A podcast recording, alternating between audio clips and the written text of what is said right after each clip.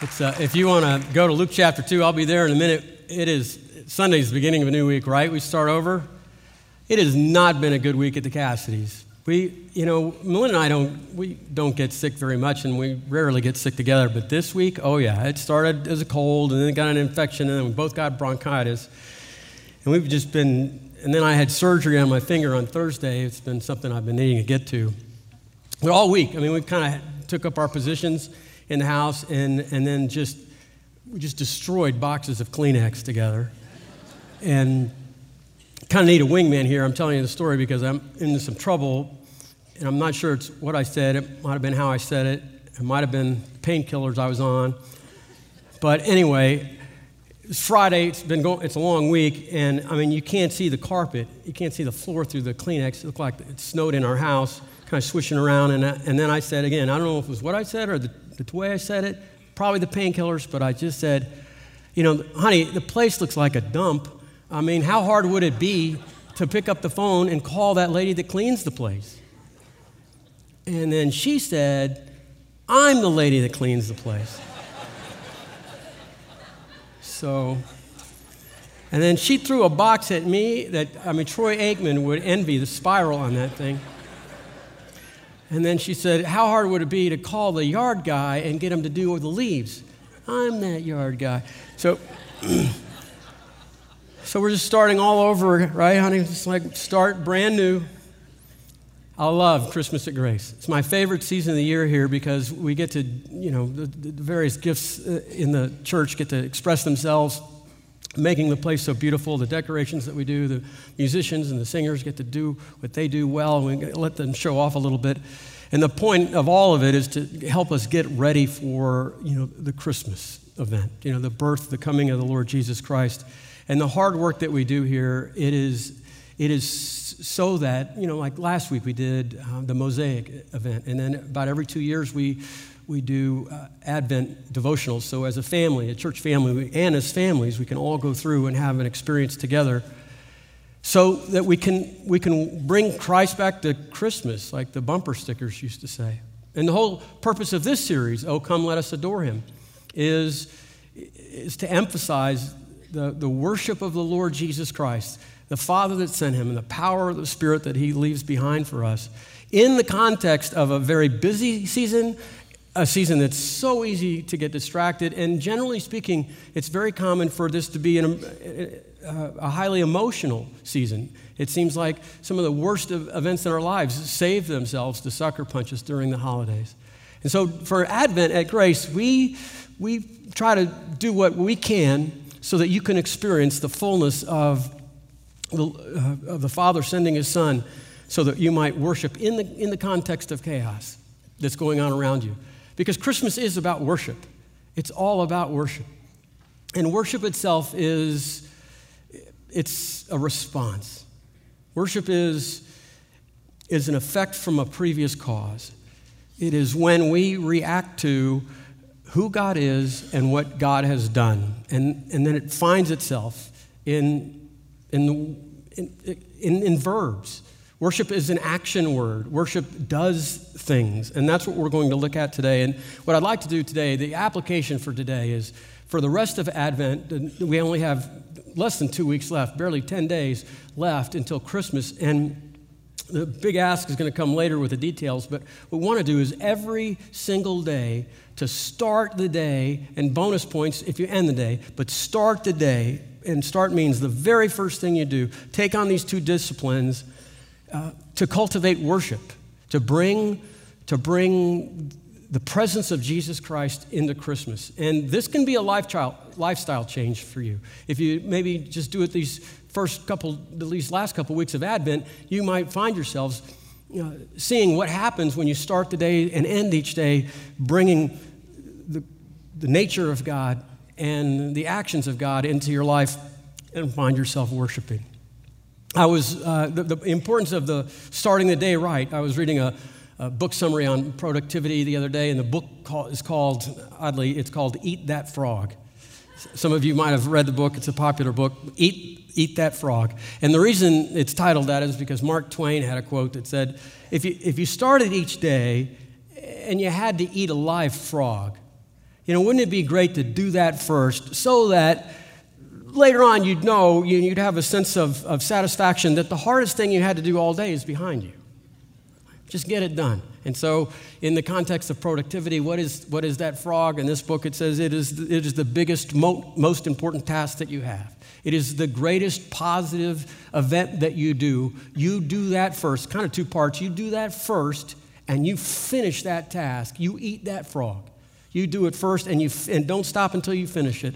That's the task. It's a life discipline test. It is, it is a, it's a personal challenge. It's a, this is, and that's what we're trying to do here. Worship first. The first thing you do before anything else happens in the morning, do this one thing. And we're going to look at two truths today to help us learn how to bring worship into the Advent season.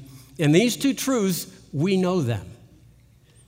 And I don't think anybody's going to be surprised at the content, but the problem is, is that we don't apply them.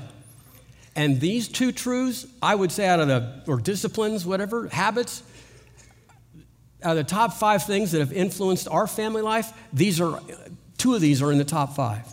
These have, have changed the atmosphere of the Cassidy family for the good. And so I bring these to you to say it's not an Advent thing, it's a lifestyle thing. It is a way of enjoying the fullness of what it means to be human in many respects. Two actions, two precepts, two things, two ways, you know, two, two frogs to eat, you know, first thing, okay? Principles of worship in the Christmas season. The first principle is this is worship is musical. Worship is musical. Now I told you, you knew that. I mean that's the first thing we go to when we think of worship. Worship is music. Worship is musical. Look at the passage that was read the, in the Advent wreath here, chapter 2 of, of Luke. In the same region, there were shepherds out in the field, and they were keeping watch over the flocks by night. And the angel of the Lord appeared to them, and the glory of the Lord shone around them, and they were filled, and they were filled with great fear. And the angel said to them, Do not be afraid. Behold, I have good news and great joy that will be for all people. And for unto, unto you is born this day a child in, this David, in the city of David, a Savior, who is Christ, the Messiah, the Lord. And this will be a sign to you. You will find the baby uh, wrapped in swaddling cloths and lying in a manger. And then look at this. And then suddenly, after saying that, suddenly there was with them, the angels, a multitude of heavenly hosts praising God and saying, Glory to God in the highest, on earth, peace among those whom he is pleased. That sentence, verse 14, Luke chapter 2, glory to God in the highest, on earth, peace among those whom he is pleased. That is the climax of, of this movement, of this storyline. In other words, every sentence is leading up to verse 14 and then leading away from that. And that sentence, verse 14, that's a lyric, that's a chant, that's a song. That's music. And what's interesting is it, it says this whole, some translations say an entire company of heavenly hosts, because hosts are military. So an entire company of, of you know, of, of army angels show up and start chanting this. And it, all of a sudden, why does this happen? I mean, the, these angels, these, these military angels did what they were supposed to do. They delivered the message. It was clear. They knew where to go. They knew how to get there. They knew what to look for. So, why suddenly did this whole company show up if, if they've co- completed their task? And here's why because the universe was not formed or designed for efficiency, it was designed for wonder. God made the universe not just so that we might try to understand it, He designed it in a way that we might be awestruck by it. And, and a, a single angel can't come along a shepherd field and say, Oh, yeah, bring good news, great joy to all of mankind. And angels just stand by and go, yeah, what he said. I mean, they just have to show up suddenly and they have to start, they have to start singing, they have to chanting or, or, or, or do, this, do these rhythms. Because that's what happens to people when they worship. Worship is musical. Music has power. Greatness happens in music.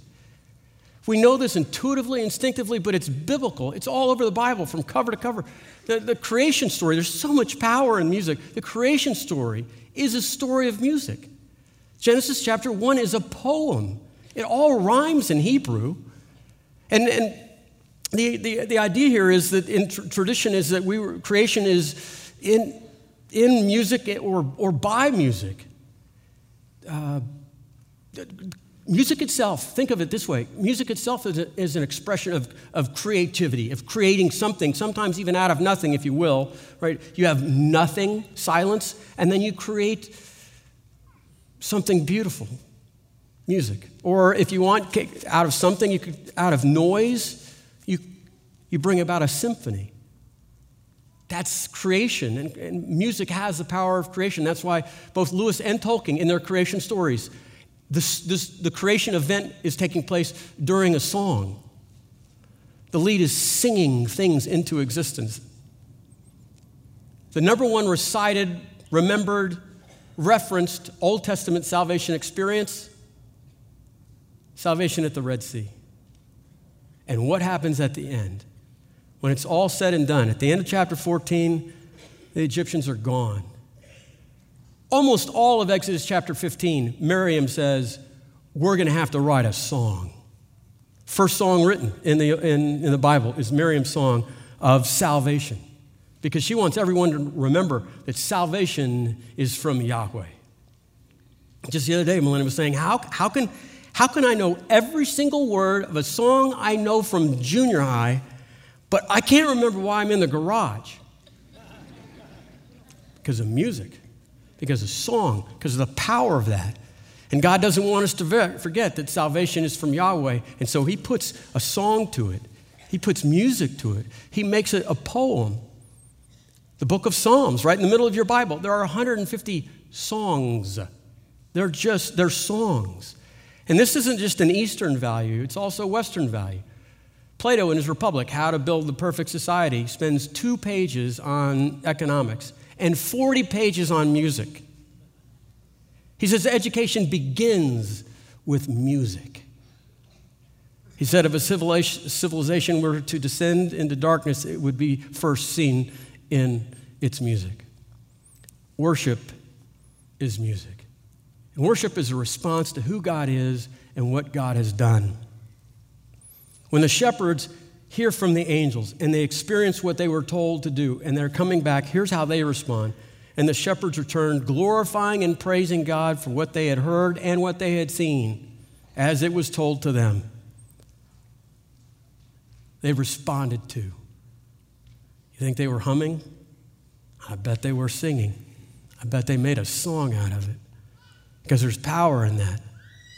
Worship, music, song, lyrics, chants, these things are mysterious. They are beyond the physical, they are mystical, they are transcendent, they're maybe even sacred. Music brings the fullness into our human experience. As long as there's been mothers and babies, there have been lullabies. As long as there have been lovers, there have been love songs and breakup songs. The power of music, the power of song, you can see it. You can experience it in sorrow and in death, maybe sometimes like no other time.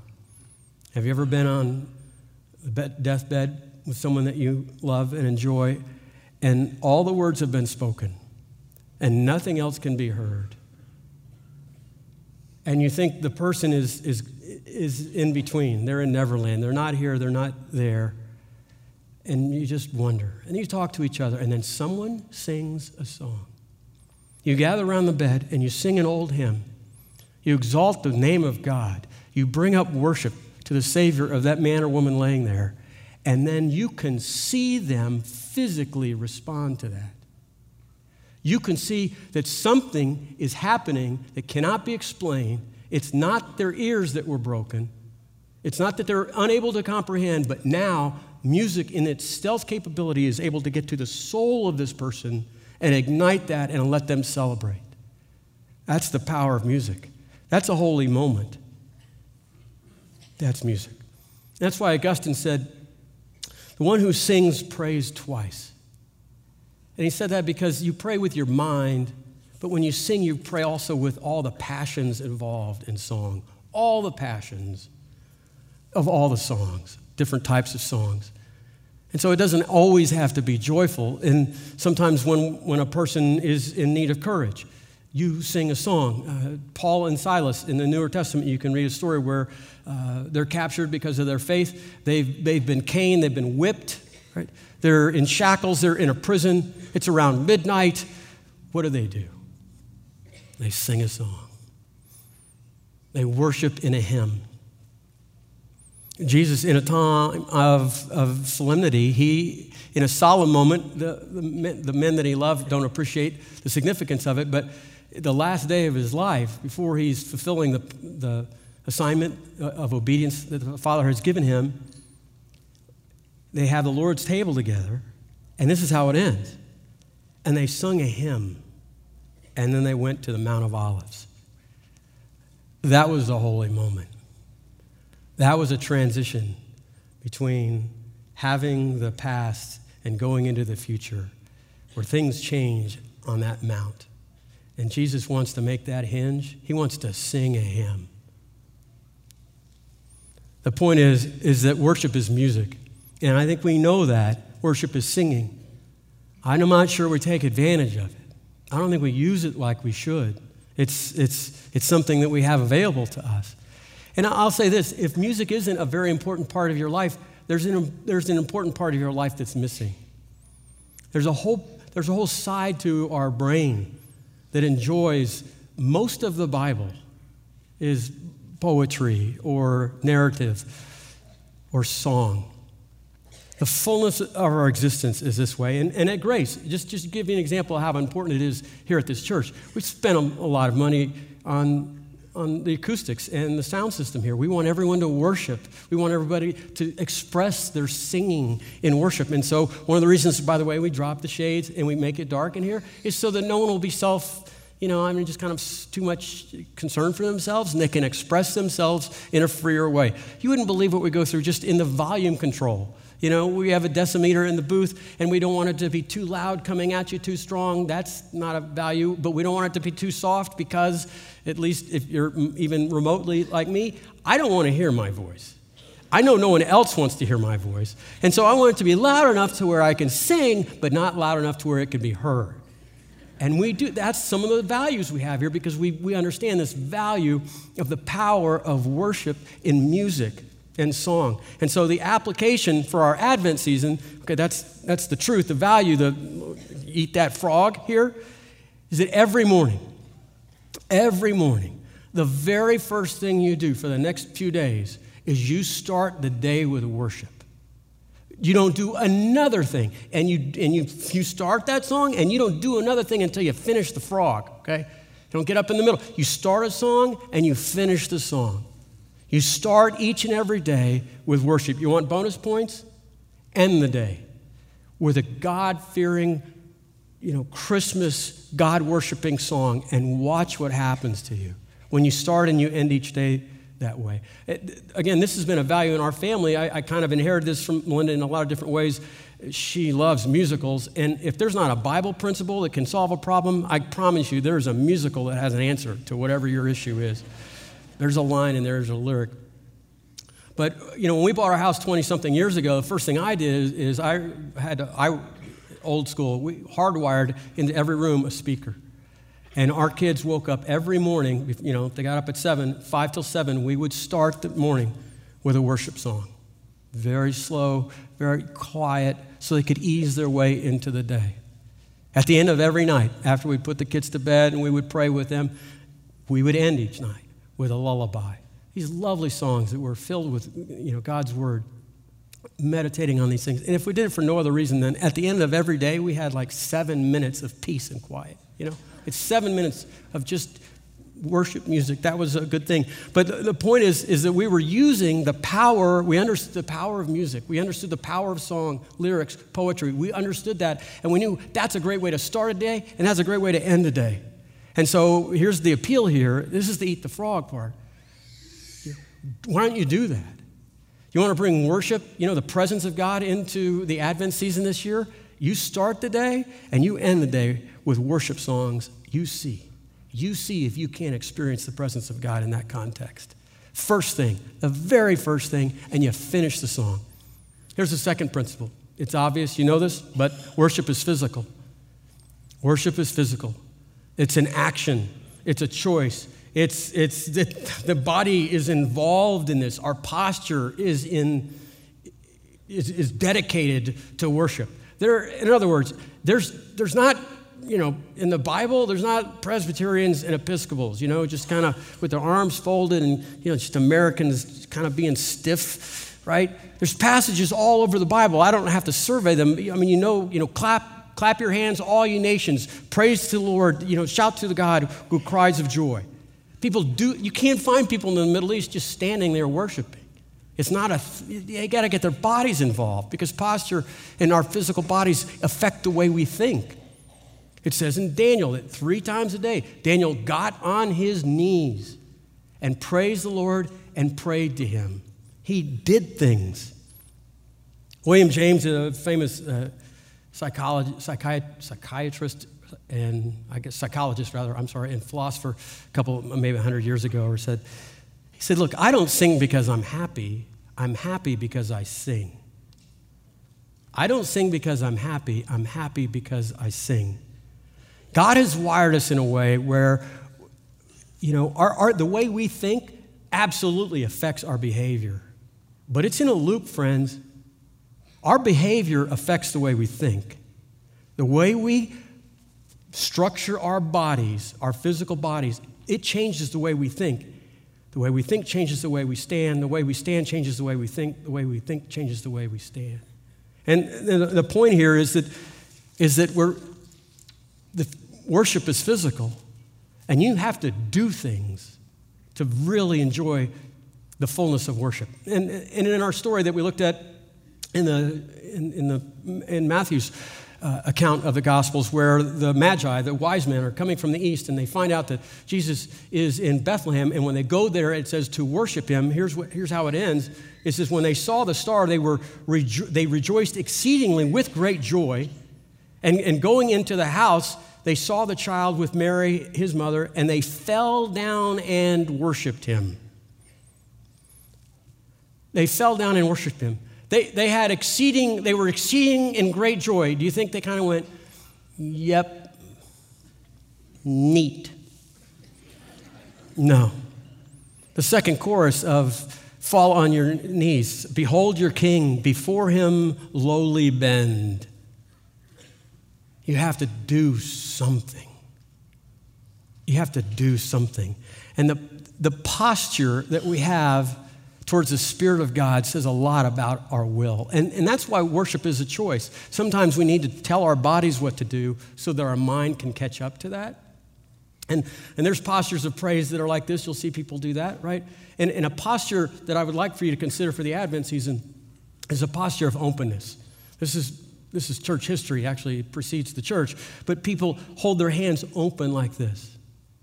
You can do that right now. A posture of openness hands open, saying, you know what, I, you know, Lord, I, I want you, palms up, I want you, I want you to give me something that I need to receive. It's a posture of, of saying to the Spirit, I want to move where you want me to move. I want to think what you want me to think. There, there's, um, there's kind of a funny attorney, attorney named Bob Goff. As a matter, you might have uh, known him. He's a good Christian man. Uh, he's a famous speaker. Actually, he's coming to Grace. He's doing the the adoption thing that uh, Grace is hosting, and he's the primary speaker there. Uh, he's known as an activist. He wrote a, a, wonderful book called Love Does. You might have seen him on, on TED Talks or YouTube. But he's, a, he's an attorney, and he's so committed to this idea of, of, cognitive behavioral therapy, or you know what you think and what you your, your, posture. And he starts with posture. Your posture changes everything. And so, whenever his clients are in deposition, he requires them to have their hands up like this. And he says, Look, you're, I know you're going to be doing this for hours. The deposition is going to go on and on, and it's going to be very easy for you to turn and make a fist. And he said, This is a quote. He goes, You know, when my hands are in a fist, I can be against hamburgers. It doesn't matter what the topic is. He says, Listen, he talks to his clients, listen to me. You're going to hear things you don't want to hear. You're going you're gonna maybe be unjustly accused. Put your palms up and just be open to hearing that. He's committed to the point where he'll kick, he'll kick you under the table if you don't have your palms up. And his, his point is, is that you can't be, it's really hard to be stiff necked and stubborn with your hands like this. He understands structure you know, and, and posture. He says, when your hands are like this, you're open. You're, you want to receive. You want to be listening.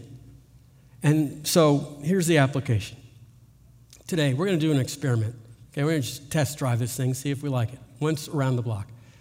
At the end of our, our last song together, it's going to be Carol of the Bells. Okay? It's an old Ukrainian hymn, and there's no words to it. Okay, so we're just going to listen, but I want you to listen with your palms up.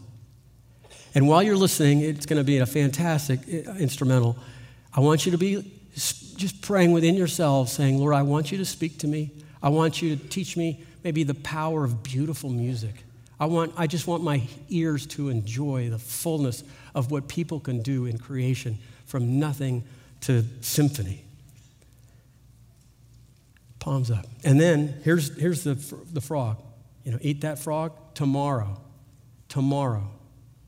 Do something with your worship. You can combine the two assignments, but when, when you pray, pray with your palms up. Or maybe tomorrow, start tomorrow. Get on the side of your bed, old school, kneel down and pray. Hold, if, you know, if you have somebody special, hold their hand. I'm not a touchy guy, you know, and maybe we need to change that.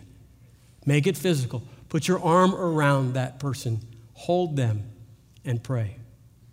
If you could combine these two, you know, you could, if you're a pac- if you're a pacifist, right, you could, I'm not getting out of bed until I hear this song all the way to the end and I have my worship experience and pray and acknowledge God's presence in my life.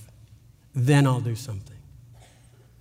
But you got to eat that frog. You start and you don't finish until you're done. Change your physical expression of worship.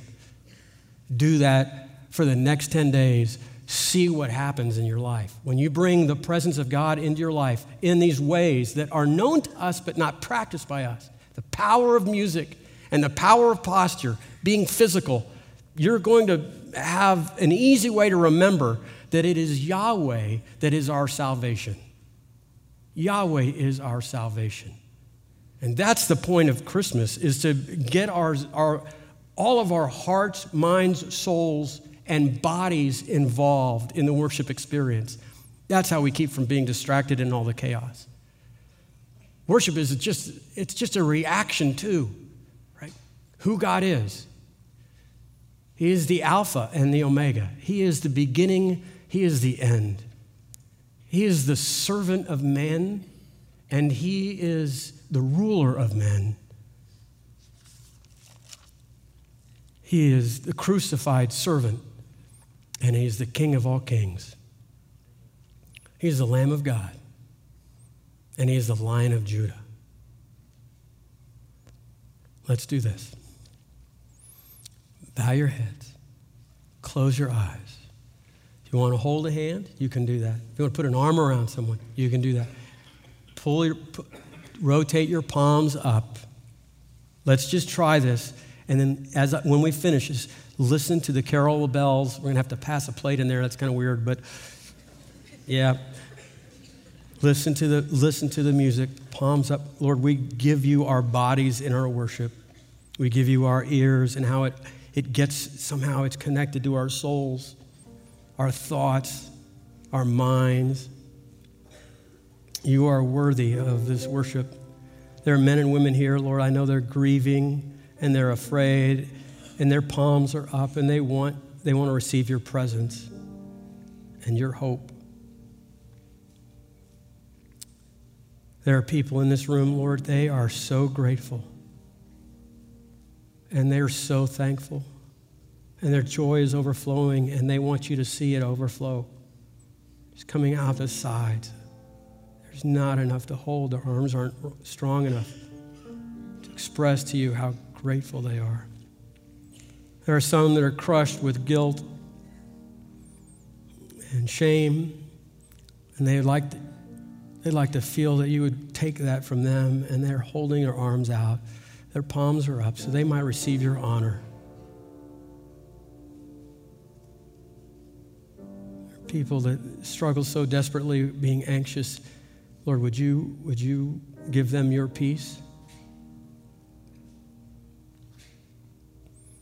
Lord, we worship you for who you are. And we respond to what you've done. You put eternity in a manger,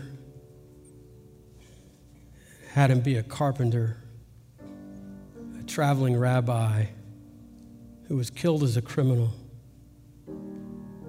who all along was the Lord of Lords, the King of Kings. And every knee will bow.